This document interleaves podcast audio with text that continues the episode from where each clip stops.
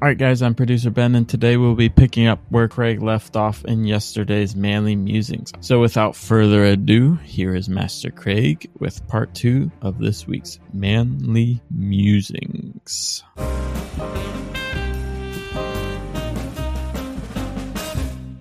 Hey, everybody, this is Craig Caudill, Director of Nature Reliance School, co host of the Survival Show podcast, coming back with part two on the topic of tracking specifically in this part two, we're going to be discussing how to utilize tracking for survival. If you have not listened to part one of this podcast, then you definitely need to go back and listen to that. In part one, I discuss all the intricacies, not all. I listen list a lot of the intricacies as they relate to tracking, how to determine a track when you see a track, how to see it, ground sign, aerial sign, intangible sign, all the things that go along with it, aging sign, some of the things that go along with it, and just give a really, more than anything, a brief overview because tracking is a, a multifaceted endeavor and it takes a lot of time and energy. But in that podcast, I gave you a good overview, and it's going to be necessary to understand that to understand this part too. So go back and listen to that. So, what I wanted to focus on tracking for survival needs here is because it seems to me, as an outside observer to the industry, if you will, survival, is that people don't know how to track. In general, most people don't. And there's some good reasons for that. Tracking is hard to do, it's hard to practice. More often than not, tracking is an is an endeavor involved in learning how to be humble more than anything else because you will be schooled by tracks on a regular basis, no matter how long you've been tracking.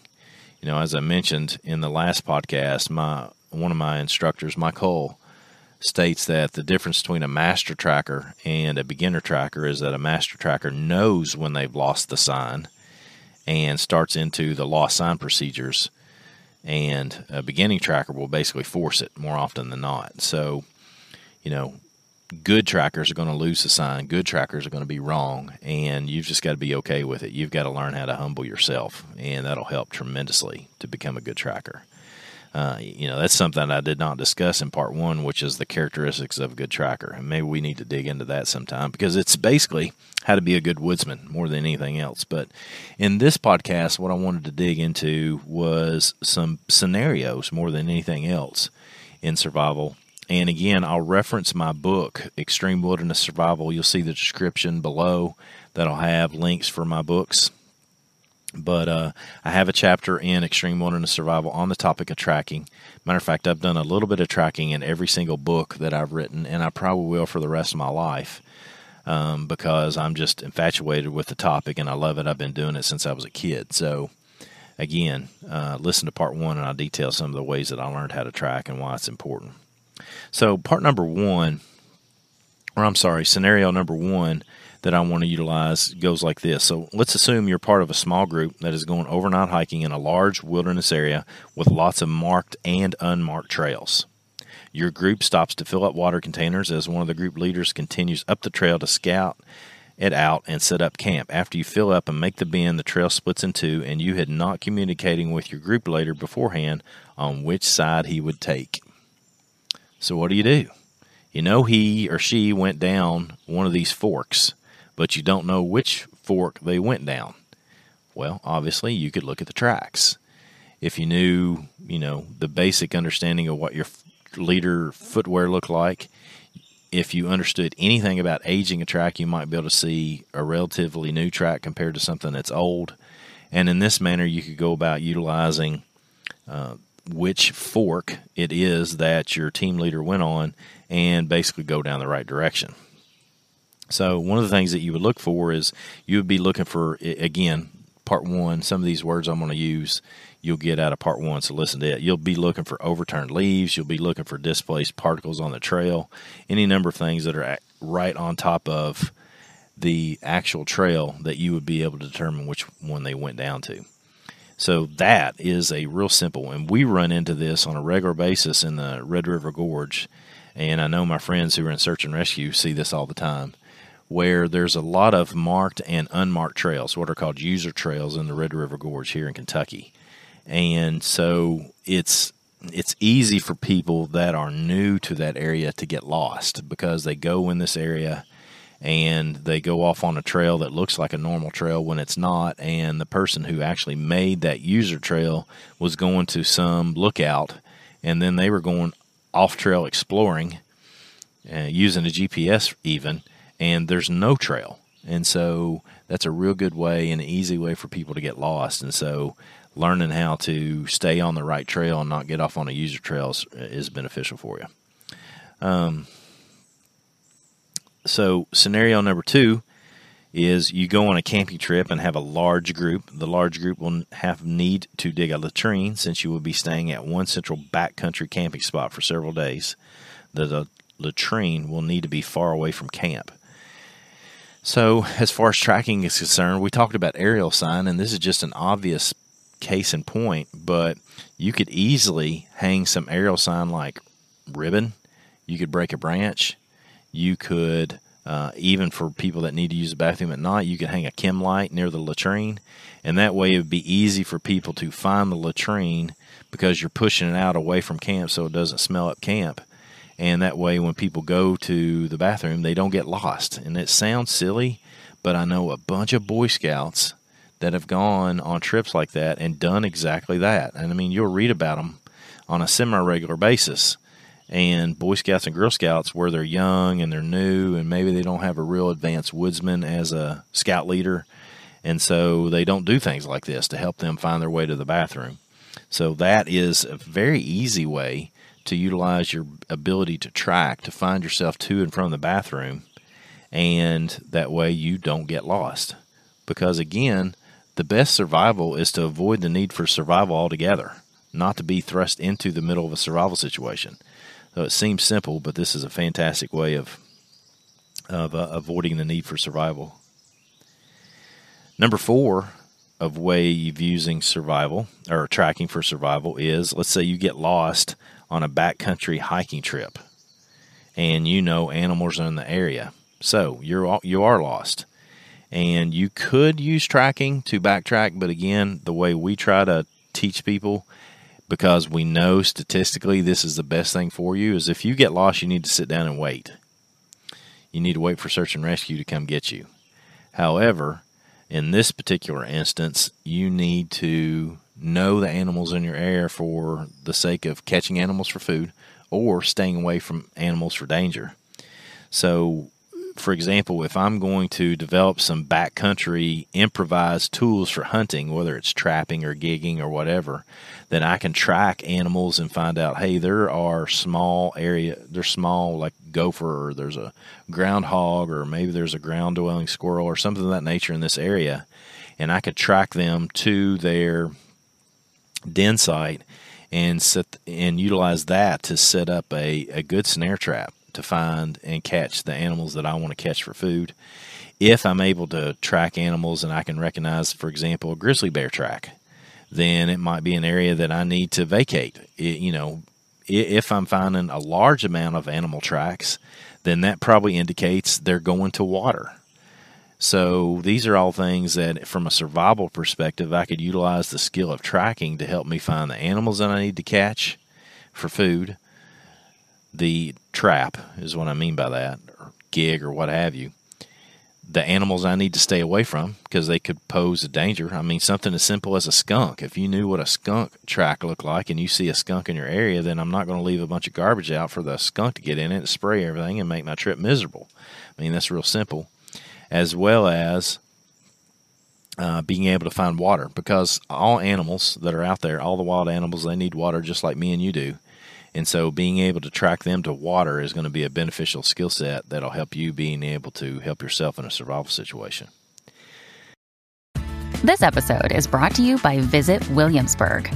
In Williamsburg, Virginia, there's never too much of a good thing. Whether you're a foodie, a golfer, a history buff, a shopaholic, an outdoor enthusiast, or a thrill seeker, you'll find what you came for here and more.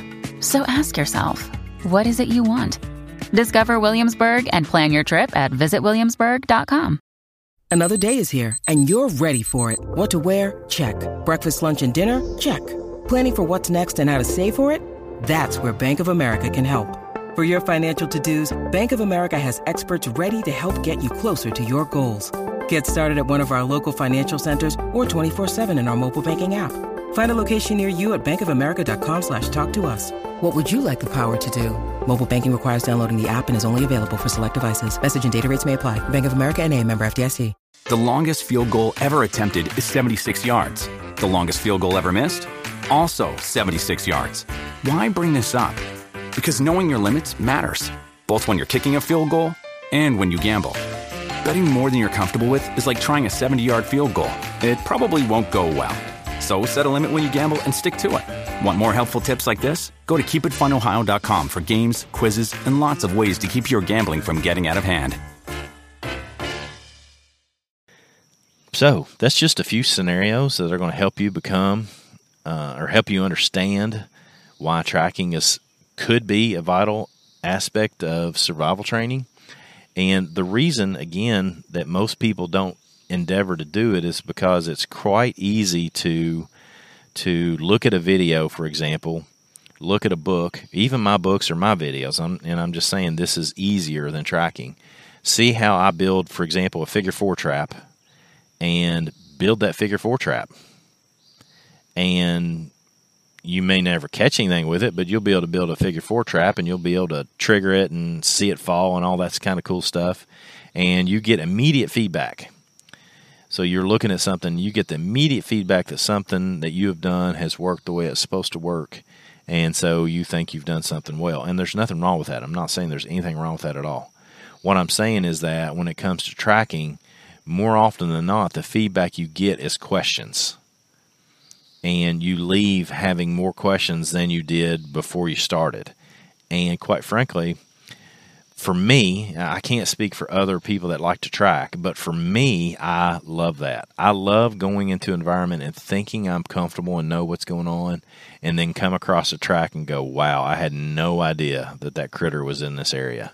Never seen it. Never laid eyes on this bobcat in this area, for example and so that that is valuable to me. It's humbling again. It helps me learn so much more about what's going on around me, and I think it's a valuable skill set. Now, what I wanted to get into also in this is I hope I've uh, here here's the steps that I wanted to take. I wanted to show you in part one some fundamentals of tracking, just an overview, just an informational piece this first part of part two, what I want to do is show you how you can utilize it for survival. And number three, what I want to do now is go into some ways for you to start developing your skill set. So, one is basically learning how to become more track aware. So, there's going to be you looking at sign on the ground. We talked about ground sign, aerial sign, intangible sign in part one. But let's let's look at just ground sign for right now when you consider a track, a track, not a set of tracks, but a track, how do you know what things make that track? You know, this is why I say and have said for years now that, you know, you'll see a lot of tracking schools in their areas where there's a lot of sand. And I wouldn't dare say in a million years that it's easier to track there, but there's a whole lot more opportunity to see tracks in a sandy environment than there are in a wooded environment you just got to teach yourself how to see it in a wooded environment. That's where I live. That's where I work. That's where I play. And so there's a lot of things that you can do to become more aware of what is in a track. It's not going to be very rarely sitting in a leaf litter of a mixed hardwood forest. Very rarely are you going to see the perfect human foot outline. It just doesn't happen that way. So here's a way that you can develop your skill set. It's it's a real simple process, but just go out into the woods. Yeah, that's a problem, right? go out into the woods, put your footfall down into an area, a forested area where, you know, you might walk or other people might walk. And then sit your butt down on the ground and break that track apart. And what I mean is that take some photos of the track, what you see there, and then uh, what I usually try to do, just for the sake of just developing a skill set and doing this, is I'll track a picture of the track. I'll note which direction it's heading. That helps me build my land navigation skill set. It's heading off in a 275 degree azimuth or something of that nature. and uh, heading, whatever it might be. And then uh, I'll start to break that track apart, meaning I'll take the the litter, the leaf litter that is on top of the track, and pull a piece out, what's on top first, and look at it. What do I see? Do I see leaf creases, which is a good indicator of the passage of something into a wooded environment? Do I see bruising on a green leaf? And then I'll take a note or two, and then I'll set that aside. And then I pick up the next piece, and I see a stick that's sticking up through some leaves, several leaves all at once. Well, that's an indicator of something, isn't it? And because that doesn't normally happen in nature unless something puts pressure on a leaves, on a set of leaves and pushes them down on top of a stick. And then I'll proceed through that until I get every piece of of uh, leaf litter out of the way, and then I'll take a look at what was left on the earth itself. Was there an outline of a track that I couldn't see until I removed the leaves?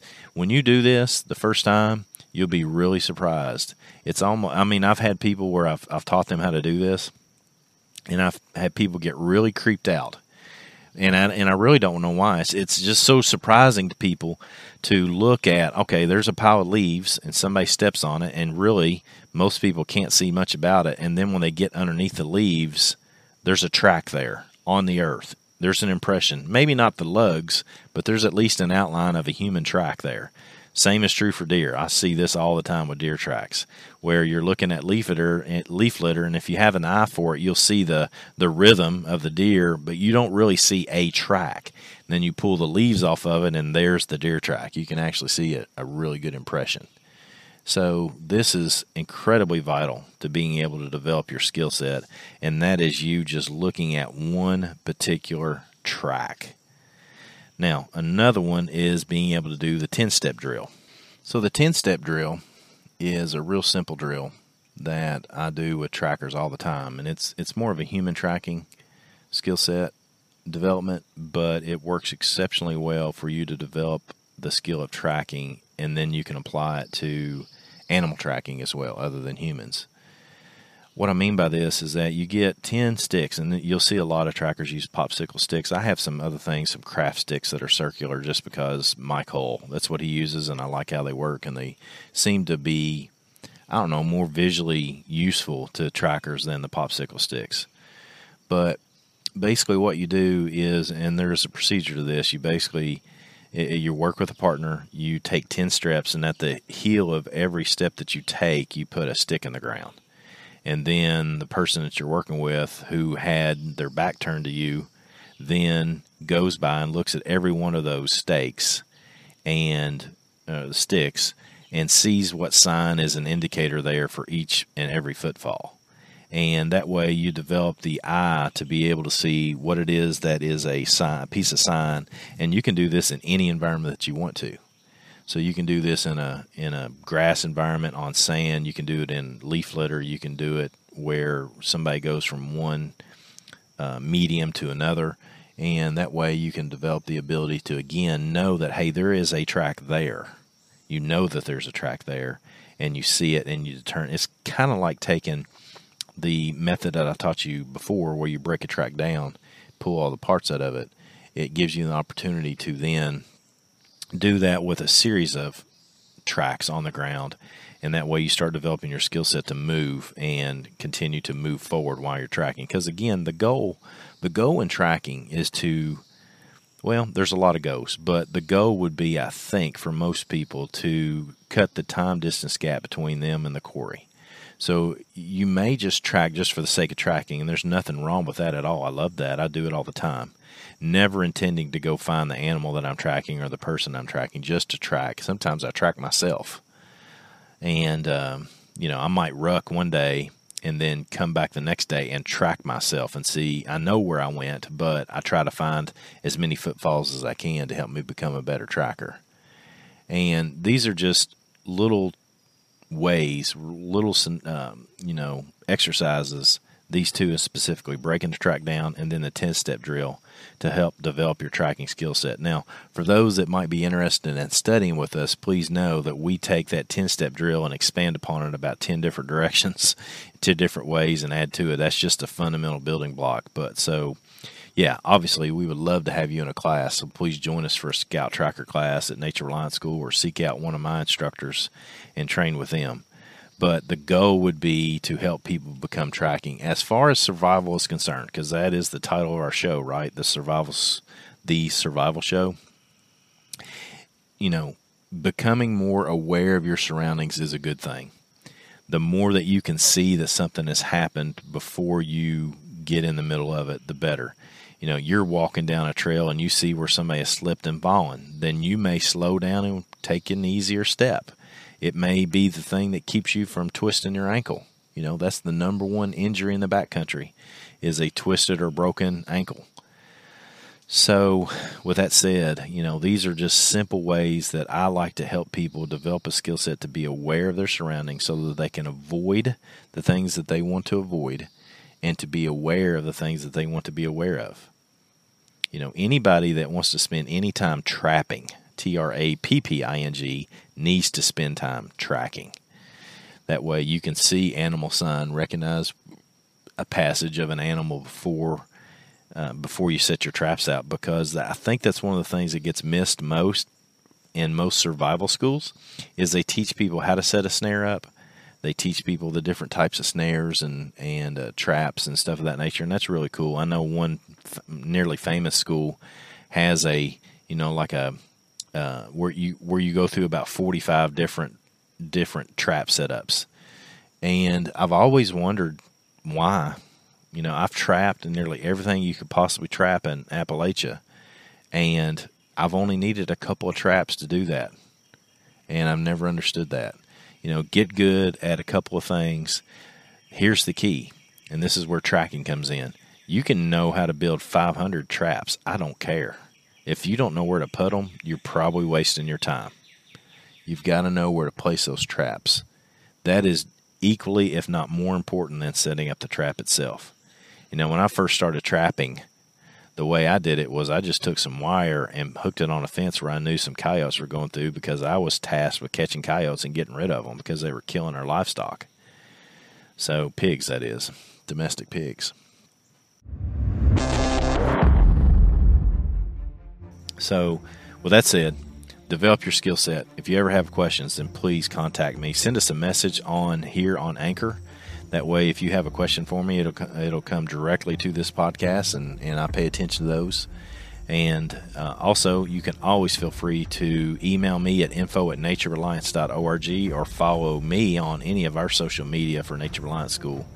Um, go to naturereliance.org, go to the Connect page, which is a menu item on top. Go to Connect, and you can see all the different connection points for us at Nature Reliance School YouTube, Instagram, Facebook, the podcast here, and uh, all, my books and all that good stuff. So, really appreciate anybody and everybody that's supporting us here on the Survival Show. And any way that you can do that, you can do that with money by by sending us some money. You can frequent our sponsors. That's fantastic. And if you don't want to invest money into it, then please share this with your friends and family and that way it gets out and the word is spread and we're doing everything we can to help people as best we can on the survival show podcast